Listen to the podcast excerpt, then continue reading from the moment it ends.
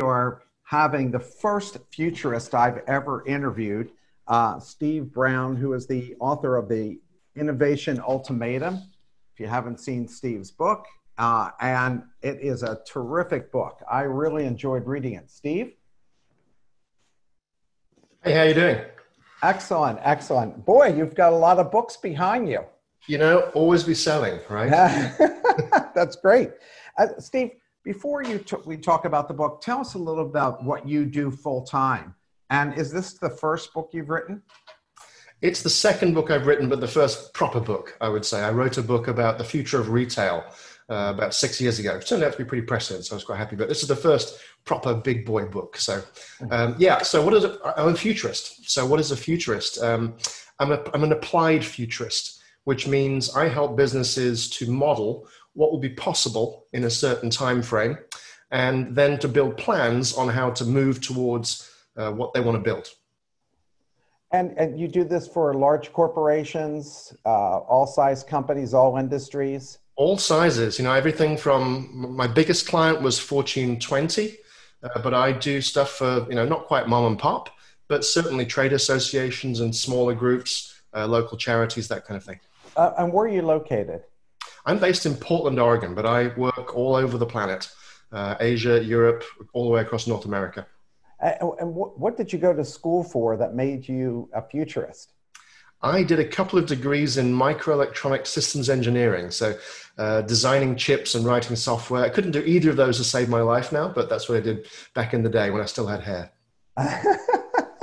well, um, so um, you know you've had a very interesting background. The book is super interesting. Uh, tell us, why did you write this book? You know, um, when I was working with leaders, uh, didn't matter the industry, working with groups and leaders, managing teams, um, it became very clear that the pace of technological change had outstripped leaders' ability to understand uh, what that meant to their business. And you know, it's, it's not fair for a chief medical officer of a hospital uh, or a CMO of a, of a, a hotel chain uh, to know everything there is to know about AI and how it will affect their business. So I realized that there was a gap, and uh, that book was designed to fill it. It's, it's a how to guide for leaders and wannabe leaders on um, technology innovation. Um, in the book, you mentioned six technologies that will be driving the economy. What are they and how will they affect the economy? Um, well, artificial intelligence uh, is the first one, probably the biggest and most important of them. Uh, that's going to make businesses more efficient through automation. It's going to elevate talent by supporting people in the jobs that they do. And I think it's going to create a lot of new economic value as an ingredient in a whole new generation of smart products and services. So it is going to create a lot of economic value just because of all of the new things we'll be able to do with it. Uh, blockchain is the second technology. Uh, that enables you to create value in new ways, in a, in a very distributed way. Um, so, you know, I met a guy who was building a whole new payments company. He had six real employees and a hundred sort of virtual employees who were all working on this blockchain product uh, in a very distributed way, and they were being paid in tokens as they created value in the companies. It's just an interesting new economic model. Uh, the third technology is the Internet of Things. Uh, that's really about using sensors uh, and, and computing and connectivity to improve process automation and efficiency and get cost savings. So again, economic value, but on the on the um, bottom line. Um, autonomous machines is the next one. That's really uh, a broad category that includes everything from robots and cobots and drones to autonomous vehicles of all kinds. So that for the economy will bring more efficient movement of goods, so self-driving trucks and delivery trucks, uh, and ultimately um, self-sailing ships, um, automation, so efficiency and cost savings on the automation side again. Um, and what it means is we're going to have to take the displaced employees, and there will be some, and retrain them to avoid any economic impact on the downside of that one. Uh, fifth one is augmented reality. That's about creating new work experiences, augmented work, which we can talk about later. Uh, and I think it's a, probably a, it's the next trillion dollar marketplace of products and services Uh, the same way that you know these these things, mobile phones, created a whole new market for us all to play in. Augmented reality is that next one. The final technology um, is five, just new networks, 5G and satellite networks. Satellite networks in particular are going to connect the next 4 billion people. They're also going to connect rural communities with broadband and start to reduce the digital divide, giving more people access to connectivity. That's going to enable more remote uh, or anywhere workers. And what that's going to do is it's going to project wealth creation into those communities because people will be able to now work in pretty good paying jobs and work from anywhere on the planet. So they'll be spending in local communities all around the world as a result. So those six technologies pretty powerful, going to create a lot of value in the next decade. So let's talk about augmented reality. When I think of that, I, I kind of think of either I'm sitting in Philadelphia and I get to visit Paris, or I, am thinking about games. Uh, but w- where do you see the real value of augmented reality, and how is that going to affect us uh, from a commercial standpoint? Yeah, so it's important to draw a distinction between virtual reality, which immerses you in a complete 100% digital reality. That's when you take that trip to Paris or you're playing video games. Um, augmented reality blends your view of the physical world and inserts objects, information uh, into that view. So you're not cut off from the physical world around you. That means it's far more useful in a work context because now I can add a layer of information or guidance for a worker to show them what to do next, to give them information to help them make faster decisions and so on. So augmented reality it's much harder to do because you as you move your head, the objects that have been placed in the world around you need to stay in the same place. It's a big computing problem to solve. And that's why it's slower to come to market uh, than virtual reality. When it does, that will be the next big breakthrough and create a whole new era of what I call augmented work, where now an AI can guide a worker and show them what to do next, step by step. And you're creating this blend, this hybrid of human intelligence and machine intelligence working in partnership together. That's a huge breakthrough. So, so what industries are going to use augmented reality? I mean, who's really going to take advantage of that? You know, I don't think there'll be many industries that ultimately don't use it. Um, but the most obvious ones are construction. Um, I mean, really, any place where people primarily work with their hands or in fast moving mobile environments. So think construction workers, agricultural workers, retail workers, surgeons. Uh, and if you look at how many people that is, that's about 80% of the workforce. So computing today even tablets and phones, you know, you have to hold them in your hand. So if you're working in a hands-free environment, uh, it's just not computing that works for you. So this is going to be computing for the rest of us, and it's going to give you know the ability to control computing with with gestures, with your voice, and get the information you need to help you be more productive and efficient. So does that mean like uh, would that apply to colleges that maybe kids aren't having to be at the actual schools that they go to? And with augmented reality, you actually feel like you're at Harvard? uh, you know, I, I, don't think there's anything that will replace the experience of feeling like you're at Harvard, right? There's, there are reasons that people go to school that are not just about learning stuff in a classroom. It's about learning how to, you know, be a person and learning how to connect with other people uh, and finding out more about yourself.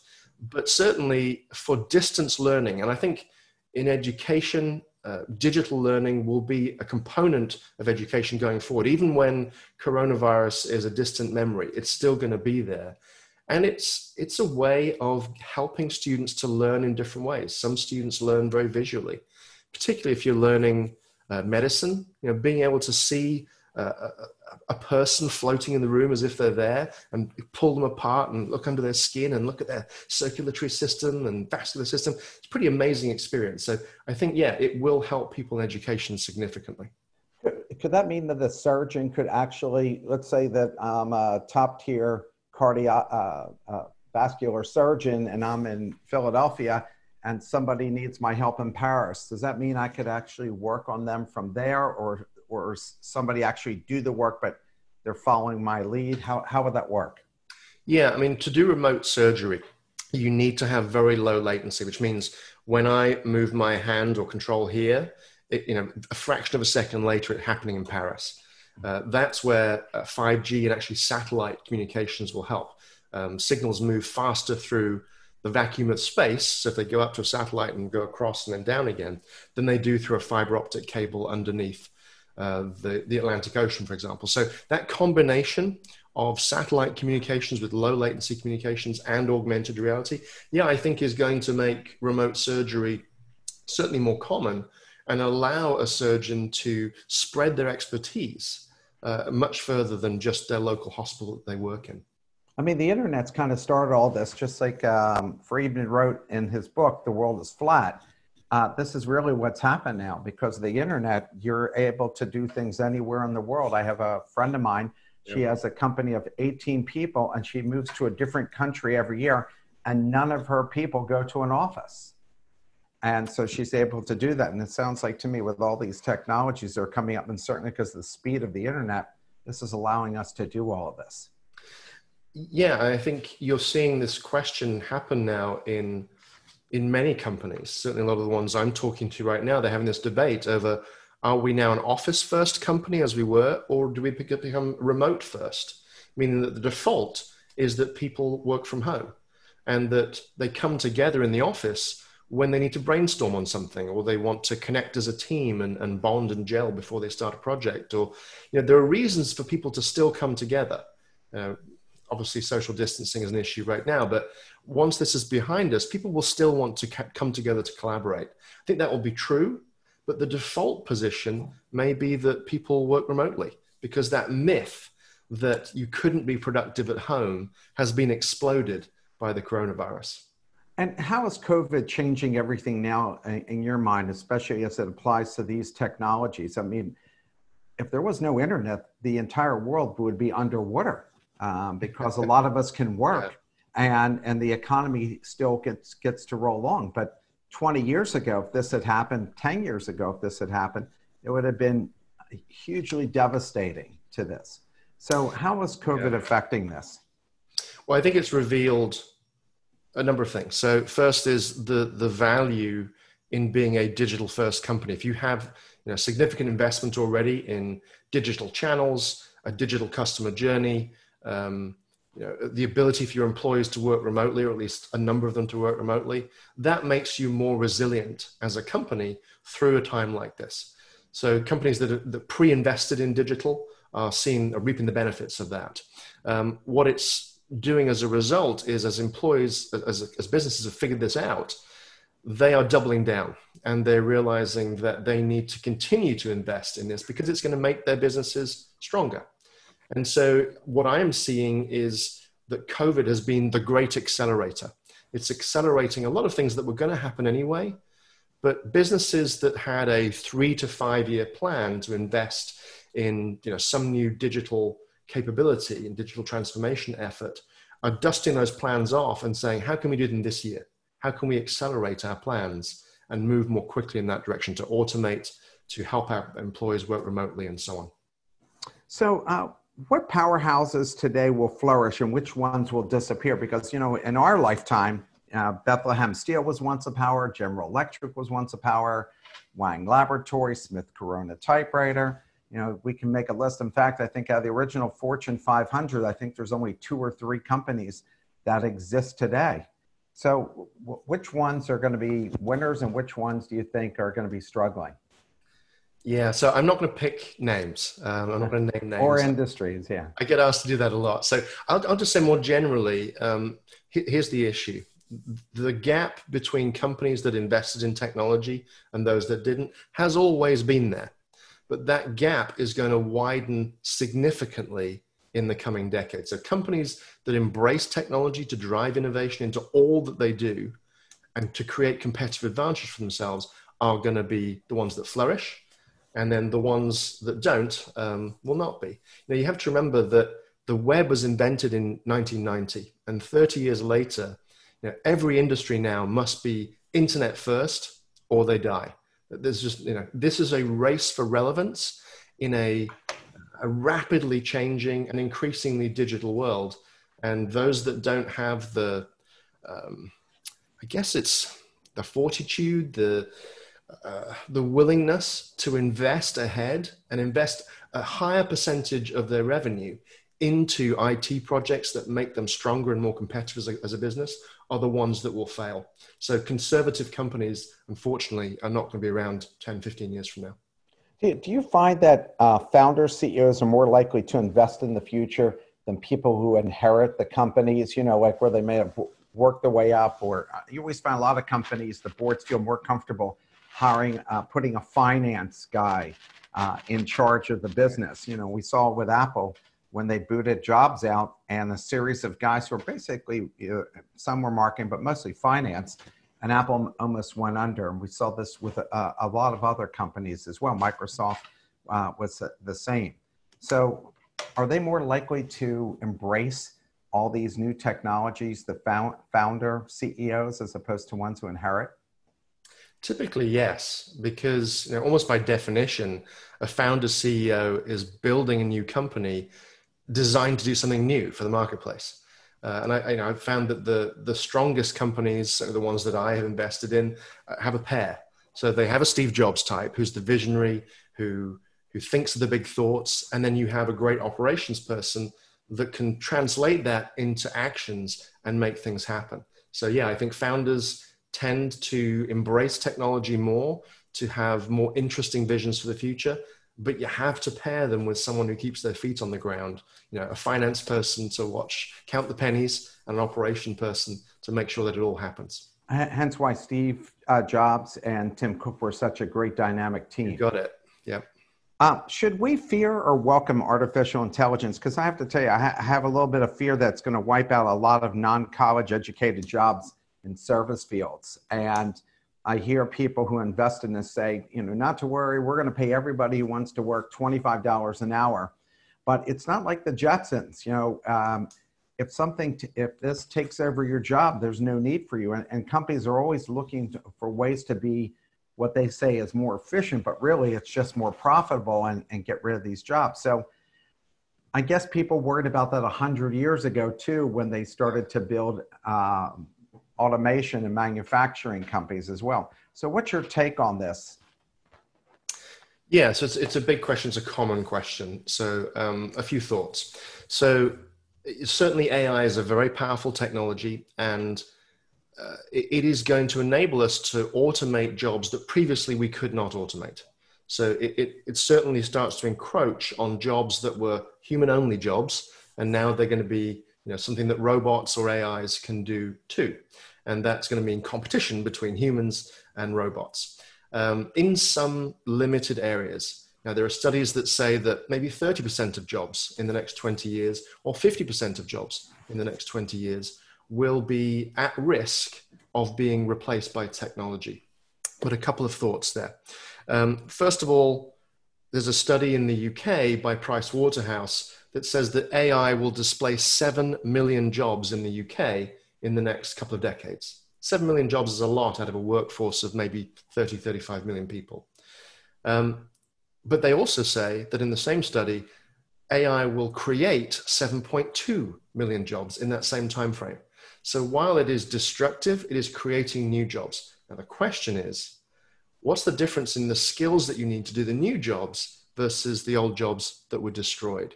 And really, if AI puts a lot of people out of work, that's on us, all of us as a society, because this is a process that always happens. We, we use technology, it destroys old jobs and creates new ones.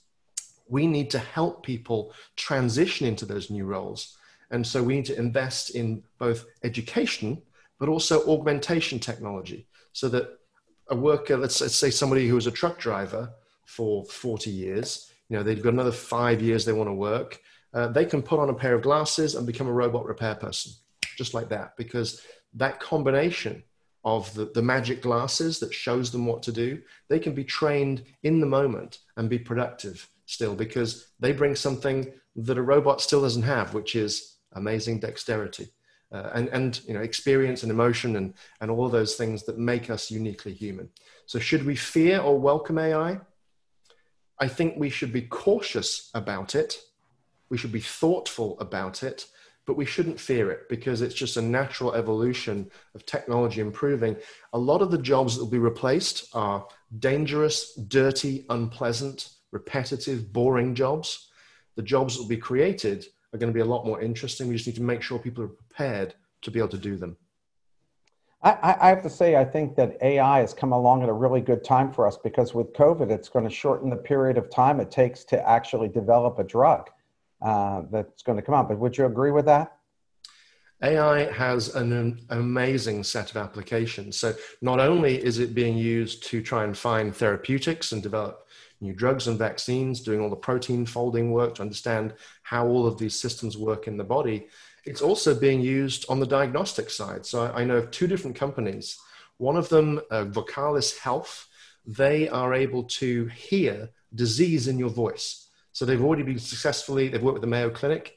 They can hear um, chronic heart failure, coronary artery disease, sleep apnea, and COPD just from the sound of your voice.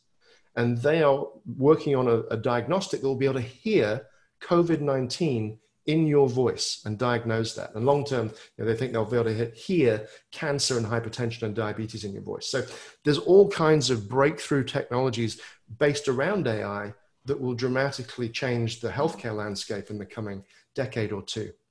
But they're also able to match up drugs and do all kinds of experimentation that speeds everything up. I mean, you had great examples in your book about uh, what AI can do, and, some of it was disconcerting, but some of it was uh, amazing. Uh, you know, on the legal field, you talked about the fact that it could take 90 minutes for a lawyer to go over a, a document and, the, and they could do it in 24 seconds or 26 seconds. Yep. Uh, the, uh, the speed. You did read all my book. I like it. Yeah. Yeah. Of course. Read the whole thing. yeah. That's like, it's a company called LawGeex in Israel. Yeah. And you know, so I told that story, and so the story is it's it's a it's an AI that was put up against twenty human lawyers, and the average human lawyer took about ninety minutes to look through five non-disclosure agreements and just find things that you know any good lawyer would say no, I'm, strike that. I'm not not signing up for that. Um, the LawGeex um, AI found those errors as accurately as one of the best lawyers um, in 26 seconds. Now I told that story to a, the International Society of Barristers. And I expected it to be like farting in church, right? Uh-huh. The room would go quiet. But they were thrilled with the idea. Now, why is that? It was because no person goes to law school hoping, you know, I can't wait to review that NDA today, right? They want to do higher value, higher um, build work. Um, and so to offload that to an AI so they can still bill for that uh, but to offload it so they can focus on other more interesting tasks, they were all about it. So there, there were cheers and claps in the room when I told them that story. And plus, it saved them on liability issues because, uh, if I remember correctly from the book, the AI did it, um, got it right 93% of the time, and the lawyers at best got it right 85% of the time. Yeah, the worst lawyer was 63%. The average lawyer was 85 and then the best lawyer was the same level as the AI. Uh, uh, which technologies you feel will bridge the gap for uh, neurodiverse population to lead a better uh, quality of life?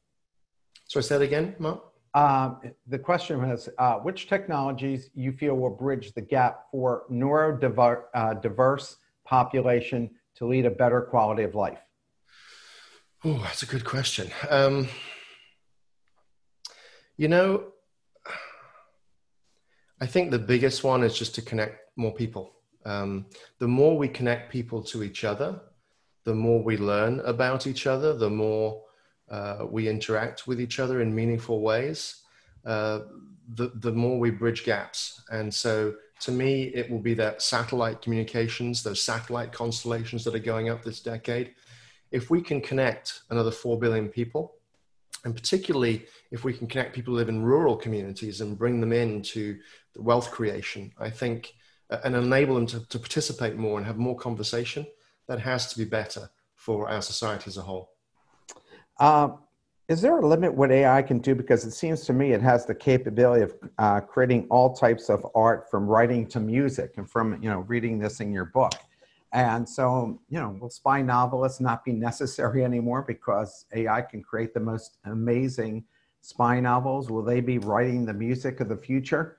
Because now they've inherited all the past music and they can pull from everything. And, and they say uh, in music, there's very little new. It's just the wording might be new, but there, there are only a few chords anyway that anybody plays. I live with a musician. Yeah, that's true. Yeah, so I, I, think so. The, the what's inherent in your question is, can AI create art? Mm-hmm. And I think to answer that question, we have to define what is art. You know, art is not just colors on a palette; it is conveying human emotion, and it, it has intention in it. There's something that the artist is trying to communicate through that art, whether it is a piece of music uh, or a video they put together or a painting. And so you know, AI has neither emotion nor intention. So I would argue, you know, that, that AI probably will never create art if that's our definition, but it can certainly create things that mimic art that are a very close approximation. Um, and, and AI is a helpful tool that can partner with an artist and take them to new places or to auto generate music that can support a background mood. Now, there's a company called uh, Life Score Music, and they auto generate music to match a particular mood. So it can be used in video games, um, but it can also be used in your car. So depending on how you feel today, it could be a background soundtrack in your car. Mm-hmm. So we can get close, but I don't think it ever replaces art because art says something about now or the future, um, whereas AI is just reflecting you know, artistic efforts of humans in the past. Uh, you mentioned in your book that we could learn uh, from AI. Give us an example. So, um, AI can be used, it's, it's talk about augmented work. Um, it can be guided to show us what to do next, or it can be guided to show us possibilities. There's this idea of generative design, uh, which comes out of Autodesk. Autodesk has embraced this in their tools. And for designers and architects, um, and engineers, they use these tools and they might design, I'll make it up, um, a valve. And that valve, they might have you know, come up with a couple of different versions of it. The AI can take those designs and riff on them and create hundreds or thousands of variants and run them through simulation and help guide the designer to say, hey, if you designed it this way, it would be 20% cheaper to make. If you design it this way, it'll be 30% stronger tensile strength. Uh, if you design it this way, it'll be able to fit into this gap much better.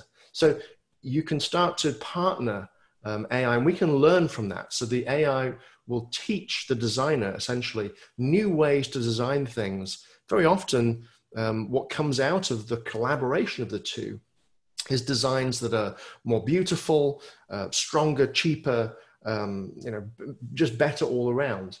And I think we can learn a lot by using AI as a partner because while AIs don't understand the world, they kind of help us to see the world in a new way.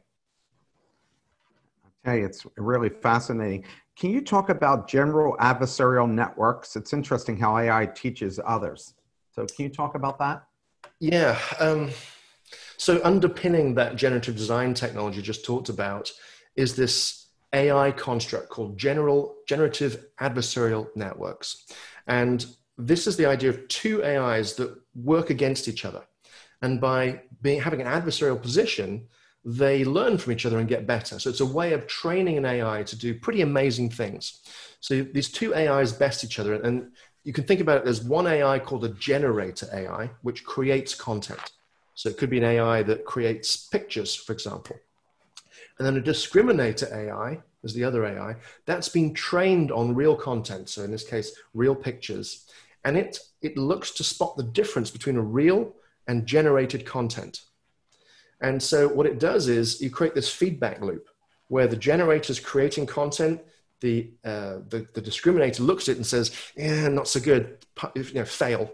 And then the, the two go in a loop until eventually the generator gets good enough that it can fool the discriminator and creates content that looks realistic. So it is a way of rapidly training an AI on a task uh, by training it. And if you, if you go and, uh, and, Google generative adversarial networks or face generator, that's the way that that technology is working. The output is really impressive and uh, it's going to help us do lots, uh, help us solve lots of business problems. Uh, one of the folks wrote here I've seen a number of large companies struggle with implementing AI, trying to get to market before they really understand what it is and how to develop the technology. Any thoughts? Um, yeah, I mean, there's always benefit in being first to market, uh, but first to market with a, a flawed strategy um, or a poor execution is not the right thing to do. So, yeah, it takes time to understand what AI can actually do, what kind of problems you can solve with it, what its limitations are. That's kind of why I wrote the book. So, yeah, you have to be thoughtful about this and deploy AI meaningfully to solve problems, which means you need to bring experts in to help you think that through. Uh, one of the things I worry about myself, uh, because we've been we saw a lot of it in the last election, we're certainly seeing a lot now, which is how uh, governments are using AI to manipulate groupthink how do, how do we know what's real and what's not anymore? Because we're seeing all these parties uh, start to use it and governments start to use it to in- influence people. Well, I think my biggest worry is on fake news generation. Right. You know, if we thought that, uh, you know, there's supposedly a, a, troll farm in St. Petersburg somewhere with the, the Russians um, pumping out, you know, 100 fake news stories a day designed to try and divide populations, you know, if they can do 100, 200 a day, um, you kind of wonder, well, what's that landscape look like when AI can pump out perhaps a million stories in a day that are designed to uh, to create an emotion in us and move us in one direction or another. So yeah, that is a significant worry, and I'm glad that there are people working on technologies, again using AI, right, that can detect those fake stories and can detect when something is not true uh, based on a root truth. So there are some uh, some good guys on on white horses coming, uh, but uh, yeah, it's a significant worry. Uh, in the book, you talk about there's different types of AI, and I think everybody just groups AI into one big, um, you know, uh, one technology, but it's actually multiple types of technology. So, can you give the audience a little bit uh, school them a little bit on the different types of AI? Yeah, I mean, there's there's different ways of looking at it. So there's there's narrow, general, super. Um, which we, let's hit that quick and get it out of the way. So narrow AI is an AI that's really good at doing one task uh, and really one task only, and it can do it as well as a human. So think about the AIs that can listen to your voice. I'm not going to say their name because I've got one listening right back there. Um, but uh, or AIs that can filter your spam or AIs that can play chess. You know, the chess AI cannot filter your spam, and the spam filter AI cannot play chess. Right? They're good at one thing. Every AI that exists today is called is, an, is a narrow AI. It's good at doing one thing. Um, the next step up is general AI. So artificial intelligence that is good enough to do most things as well as a human could do we're still a long, long, long way from that. And you don't get a general AI by taking a bunch of narrow AIs and bolting them together. It doesn't, doesn't work that way. So general AI is the, the, the next big um, aspiration for the AI community. And beyond that is super AI, which is an AI that is better at everything than a human would be. And that could be 1% better, or it could be a million times better. And that, you know, that's the stuff of science fiction uh, right now, but that's sort of where we're headed in the very, very long term. Other ways to think about it, uh, there's uh, there's sort of AI that's good at finding patterns in oceans of data, uh, patterns that humans wouldn't see, and using that to help us figure out um, insights, business insights typically, that help us make better decisions. There's reinforcement learning, where an AI is trained and learns through experience. So uh, you can train AIs to play games using reinforcement learning. Uh, robots are trained how to walk better or to manipulate objects with robot hands better by getting feedback in this reinforcement learning loop. And then the final flavor is generative adversarial networks, which we already talked about, where two AIs battle against each other to learn quickly.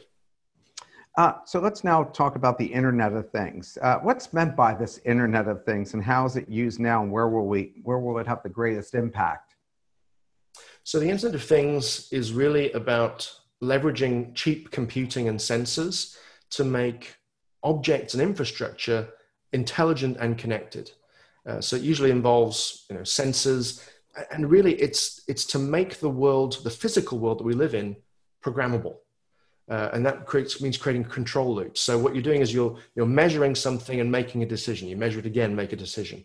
So I'll give you an example. Um, maybe you would uh, use sensors inside a jet engine to um, manage its operation and make it optimally um, operating. Or you could use it to control an intelligent sprinkler system.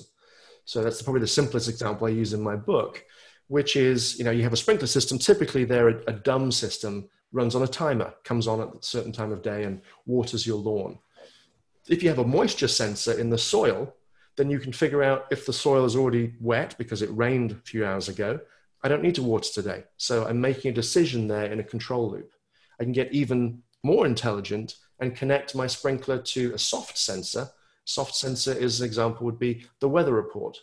So now, yeah, the soil is dry, but the weather report tells me the heavens are about to open 15 minutes from now, so I don't need to turn my sprinklers on. So typically, the Internet of Things allows us to semi automate the operation of infrastructure, of objects, and to make objects far more intelligent and more responsive to human needs. So, so what's the uh, future, uh, current and future use of sensors now? I mean, what, what are we going to see for the future? Um, well, the main thing, the main reason to use sensors in a business context is to get eyes on your business, to know what is happening in your business in real time, so that the digital world can understand what's happening in the physical world and act upon it. You know, um, Starbucks in China, they use the Wi-Fi hotspot as a sensor to count how many devices, you know, how many mobile phones are in the store usually it's one phone equals one person. So that lets them know how many people are in the store in real time. And they use that to control the music system. So if the, if the store is kind of quiet, then they put on a bit of chill out music, a bit of Sinatra, you know, sit down, have a cup of tea, have a nice piece of cake. Um, if the store is busy, a lot of people, they turn the volume and the tempo up and they get people in and out of the store. Money, money, money. So mm-hmm. it's, it's about using sensors to optimize business processes. Now, longer term, I think the future of sensors is creating super sensors. What, what I mean by that is using AI to turbocharge a sensor to enable us to see more than we could see ourselves. Um, if a good example, um, if you use a radio frequency sensor, there was one that was developed by MIT. Um, radio frequency that sends out a radio frequency signal and then signal bounces back. Signals tend to go through walls but bounce back off people. So you can create a sensor which, you know, you look at the results that come back and it's just a blur of, of data. But an AI can learn from that and it can figure out what's, what's hidden in those signals.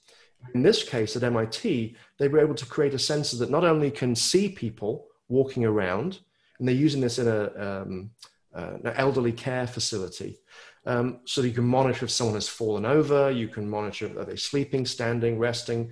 Uh, but more importantly, they're able to monitor someone's heart rate and someone's breathing wirelessly, and even to monitor their sleep states. And that's important because it lets them monitor the health condition of patients completely wirelessly. So those are the types of breakthroughs that I think are coming is that pairing of a sensor with AI to see the world in an entirely new ways, to lift the veil of reality and help humans see the world in all its complexity. So let's talk about robots a little bit. Uh, what's the current state of robots for personal use, and will we experience what the Jetsons did? Because I always remember people saying, "Oh, robots are going to be great. You'll be able to relax more." But the fact yeah. is, they don't. The business doesn't need you because they have the robots. So what would they be paying you for? So, what are robots going to mean to us from a business standpoint and from a personal standpoint? Uh, uh, you know, are they going to become the babysitters for the elderly who are sick yeah. and, and so forth? Yeah, let's do personal first. So, we're still a long way. You know, there's a long way from Roombas to Rosie the robot in the Jetsons, uh, or even Bender in Futurama, depending on you know when you grew up. um, and the the major challenges there that are stopping that happening are cost uh, and mechanical weight and strength. You know, to create a robot that's strong enough, it's going to be really heavy. Uh, and if you create something that's really heavy, it can't move very easily. I'm going to do my old robot moves from the 1980s now. That's pretty cool today. Yeah. Um, so the capability of robots is just not there yet. Um, and there's significant mechanical limitations. And they also don't have very good dexterity. So, you know, in terms of a robot that can do the washing up, we're still a ways from that. We've got a dishwasher, but in terms of being able to handle, you know, delicate objects and wash them up for us, we're, we're a ways away. So we need some advancements in dexterity, and they're coming. Um, AI is being trained inside simulations to do that. Again, something I mentioned in the book, but we've got a ways to go. In a business context, I'm seeing robots show up in every industry, everything from construction to uh, agriculture to healthcare. Um, because these are, these are taking on jobs that are repetitive, sometimes dangerous, uh, certainly boring, um, and things that require repetition and stamina, um, you know, offloading humans so that they can focus on the things that only humans can do. So, you know, if you're building a brick wall, get a robot on the job, but to strike it and make sure it looks good, you need a human to do that. So, intelligently pairing robots and humans is the best way to think about building the workforce of the future.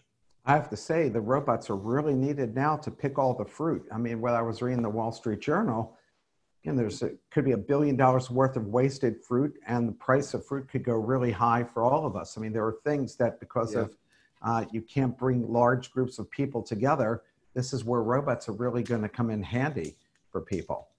Yeah, and, and picking fruit is not a fun job. It's backbreaking work in the hot sun.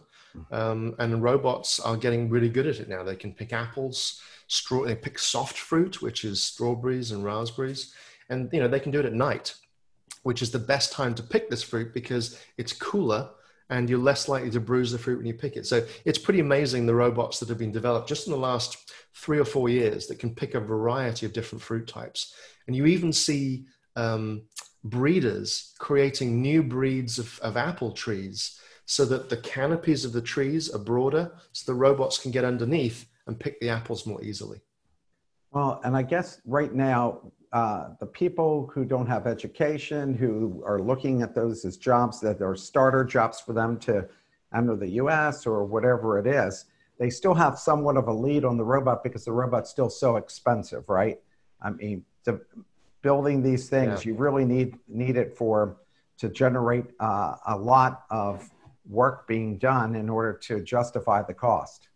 Yeah, these things ain't cheap. And that's why when you see these studies that say, you know, 40% of US jobs are at risk of automation, they don't say they will be automated. It's say they are at risk of automation, which means it's possible to automate them. But the reality is humans might work for cheaper. So drones, they scare me. I, I worry about another 9/11 uh, because there's so many of them. They're not really, you know, the government's just starting to kind of regulate them and making sure we know who has what drone and so forth. Is that an unrealistic fear about drones? I mean, my gosh, uh, you know, Amazon's going to start dropping packages off. Uh, if they, I think they've already started experimenting with that using drones. But you know, anything could happen. I mean, the positive about drone is that hey, when my daughter goes out in the date, I can have the drone follow her all night, um, which she probably won't like, but it would be nice. But the other part is easy for assassination and some other things. So, what, what's your take on drones and the future of them? Well, like any powerful technology, Mark, it, it's the more powerful the technology is, the more powerful good things it can do, and the more powerful bad things we need to worry about. And drones, you know, certainly there's some things we need to worry about um, if only for privacy reasons. You know, these typically are flying cameras. Um, do we really want those filling the skies in our residential areas?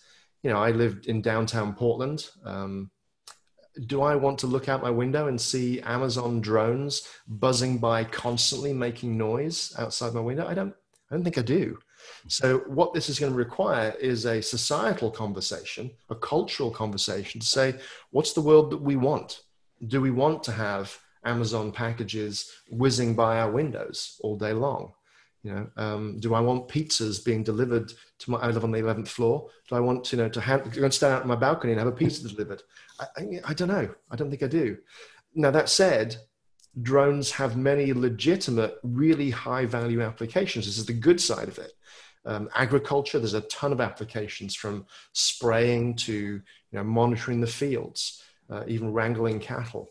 Um, a lot of maintenance applications uh, for pipelines and, and solar panels, inspection, um, security, and a lot of first responder stuff. So, you know, using them for rescue, for firefighting, um, and ultimately, you know, these things are going to grow up, and we're going to have passenger drones that can whiz us to the airport for a connection much more quickly than you know, trying to fight through the tunnel out of uh, Manhattan on a Friday afternoon. So they will have uses. We need to think very carefully about how we want them to show up in our society and what restrictions we need to place on their use. I kind of think maybe the drones are going to be good that pilots in warfare, less dying, uh, probably pilots that are flying our commercial planes with us in it. There only might need to be one pilot. The other one could be sitting back and, and flying it. And if something goes wrong, you have somebody sitting there. So I could see where there's going to be lots of good stuff. One of the, the next topic I want to talk about is please explain blockchain and what's special about it. Because I think yeah. that's a mystery to a lot of us. Yeah. Um, so blockchain is you know, I do a two hour talk on blockchain. So let me try and do it for you in a, in a minute or two. Mm-hmm. Um, blockchain is this mysterious technology, but it, it's the technology that underpins cryptocurrencies. So things like Bitcoin, that's where it came from. Um, all it is is a fancy database. It's a way of storing information in a distributed way. Um, and uh, the way that information is stored on a blockchain, and let's explain blockchain, it's blocks of information that are stored and linked together in a chain. That's where the name comes from. So when you put information, it's linked to the previous block at the end of the chain, and you, you, you, uh, you build it out. Those blocks are linked together using military grade encryption. So what that means is once you store information in the chain, it cannot be edited. And copies of that information are stored on everybody who's connected into this blockchain network. So it's a way of creating immutable information, which is time stamped. Now that's useful when you want to be able to track the movement of goods, when you want to be able to track financial uh, transactions. That's why it was created as, as the underpinning for a cryptocurrency. And importantly, it is going to help us to build much more trusted transactions on the internet. So thinking about, um, you know, when you sell a house or when you buy stock, you're typically transacting with someone who's a stranger. You don't know who they are. And there's all these third parties involved in this trust industry that make sure that you can feel comfortable parting with your money and that you're going to get those shares or you're going to get that title to the house. Um, blockchain makes those transactions programmatic. And it's sort of an if then. If I hand over this money, I will get these shares. And so that may mean that you know, transactions certainly become more efficient, but it may mean that the trust industry becomes less relevant over time.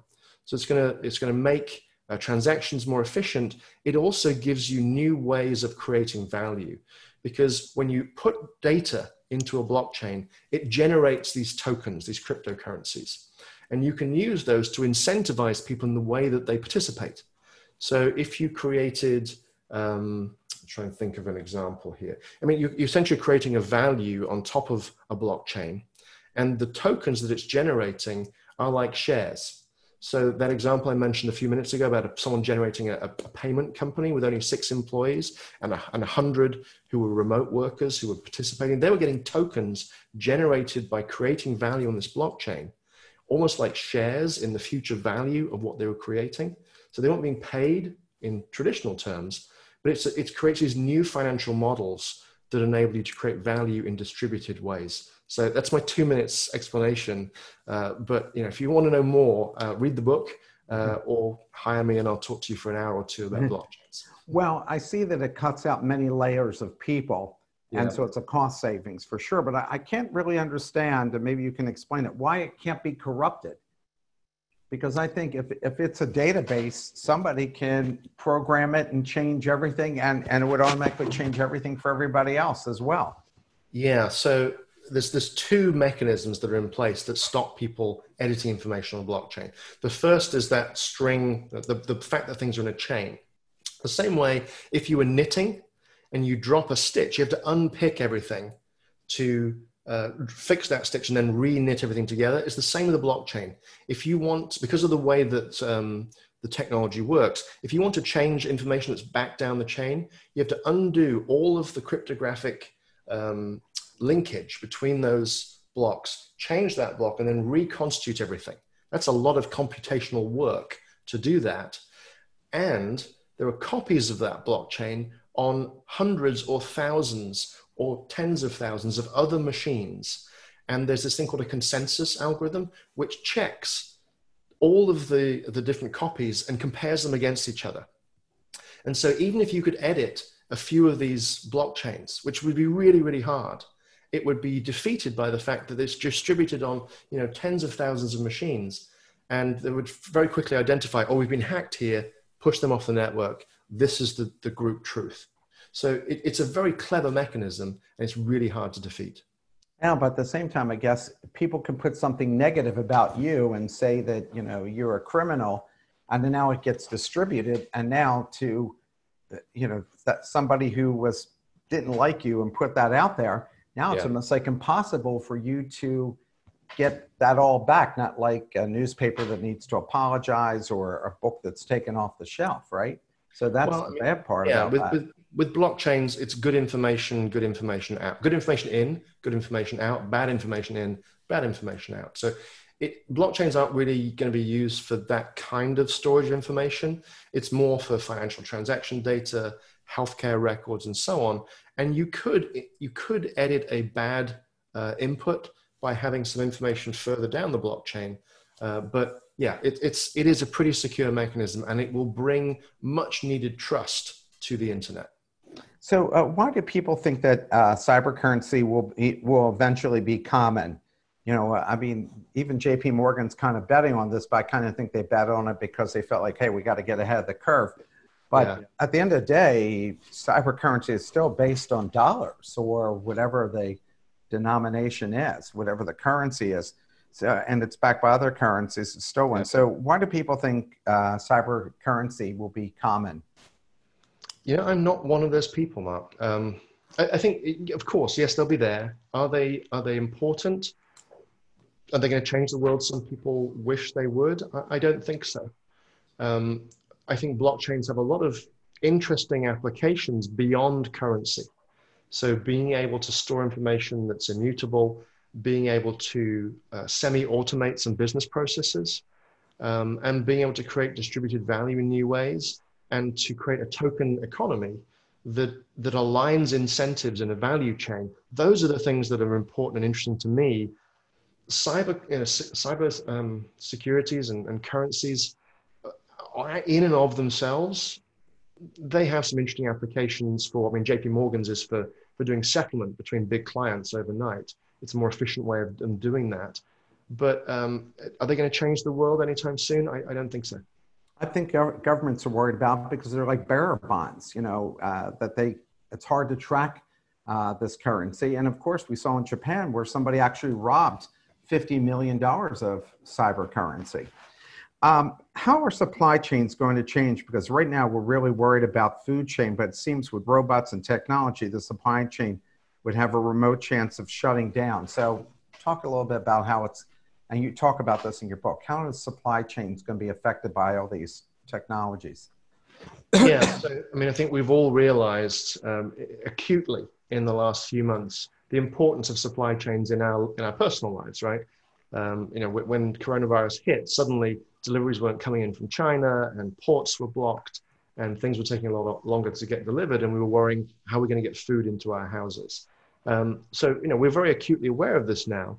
Supply chains I think every business is looking at their supply chain, figuring out how to build supply resilience, which means you know multiple sources, perhaps onshoring some suppliers to make sure that we're not reliant on things being so far flung and disparate, but building uh, better supply chain systems to monitor the flow of goods, to know where things are, to know where things came from, and to be able to track them back to the to the origin. I think you're going to see consumers demand to know a lot more about the products that they, they buy and the food that they eat. Where did it come from? What did it take to make this? Was child labor involved? Uh, is fair trading with their suppliers something that this company cares about or invests in? Uh, do they have diverse workers? Uh, do they treat workers with respect? Um, what was the journey that this product took to come to me? how much energy was expended in making this product and bringing it to me, how much water was used. how many greenhouse gases were expelled. You know, really digging in to empower people with information so they can make more informed buying decisions. And what you're going to see emerge in the next five to 10 years is provenance chain networks. These are using blockchains to be able to track information about where something came from and what it took to make it so that that information can be exposed to brands. So when they're buying from their suppliers, they have more power over their suppliers uh, and to be able to you know, drive compliance and adherence with the standards that they set, uh, but also to empower consumers to make better informed decisions so that we know what are the environmental impacts, what are the societal impacts of the products that we buy. So here's my final question for you. I think many listeners have kids and grandkids going to college. What jobs and industries should they avoid or embrace? Yeah, um, that's a great question, and it's a great question to end on. So thank you for asking it. Um, I, I, think there there's no industry I'd particularly avoid. I mean, truck driving maybe, mm-hmm. um, but I think every industry is going to continue to thrive. It will just people will work in different ways. So I would answer the question more as instead of what industries to to gravitate towards or to avoid, what are the skills that we should be building to make sure that we are robot proof, that we remain relevant throughout our working lives. And it's the skills that make us uniquely human. So, creativity skills, creative thinking, um, collaboration skills, the ability to work with other people, to team on things, to divide work, to plan together, um, entrepreneurial skills, uh, human skills, emotion skills, communication skills, the ability to connect with other people and communicate complex ideas. So those are the types of skills that we need to invest in.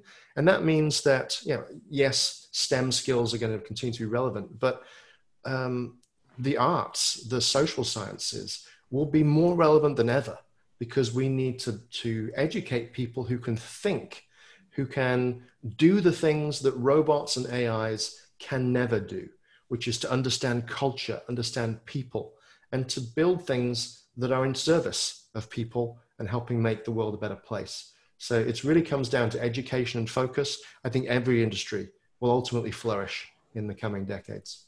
Steve, I, I want to thank you. And I have to say, everybody should get your book because it's really enlightening about all these different types of technologies that you really need to understand for your own day to day use of them, what you're going to be interacting with, and for your um, future in terms of investing uh, for your pensions and so forth. I mean, you really need to really get a good understanding of all, all of these different things.